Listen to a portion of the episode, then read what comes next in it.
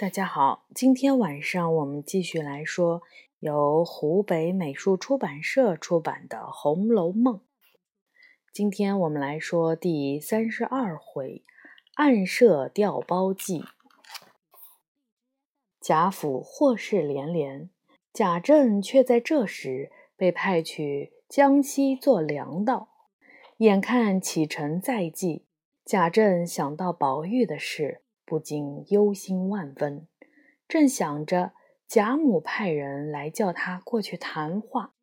贾母说：“宝玉病成这样，算命先生说要帮他取个精命的人来冲洗，就会好了。”贾政说这件事交给贾母全权处理。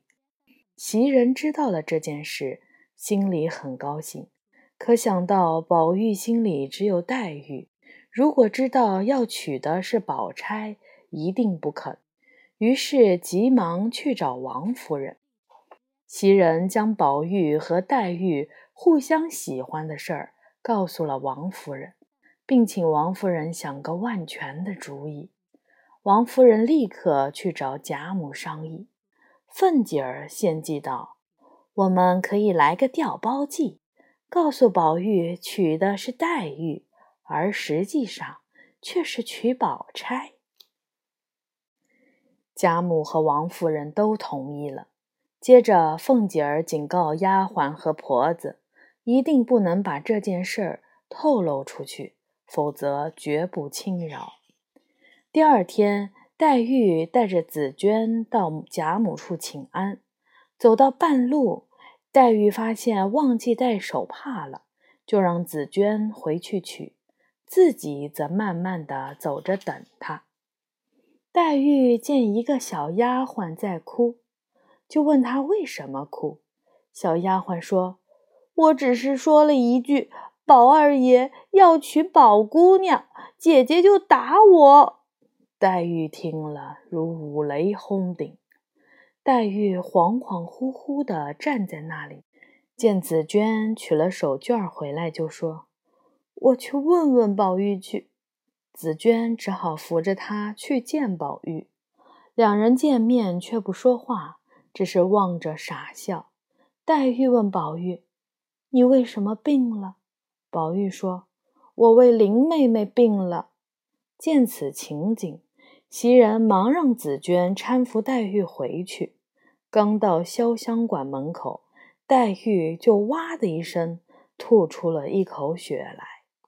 贾母知道了这件事，便和王夫人、凤姐儿一起来到了潇湘馆，见黛玉神志不清，便请了大夫来看。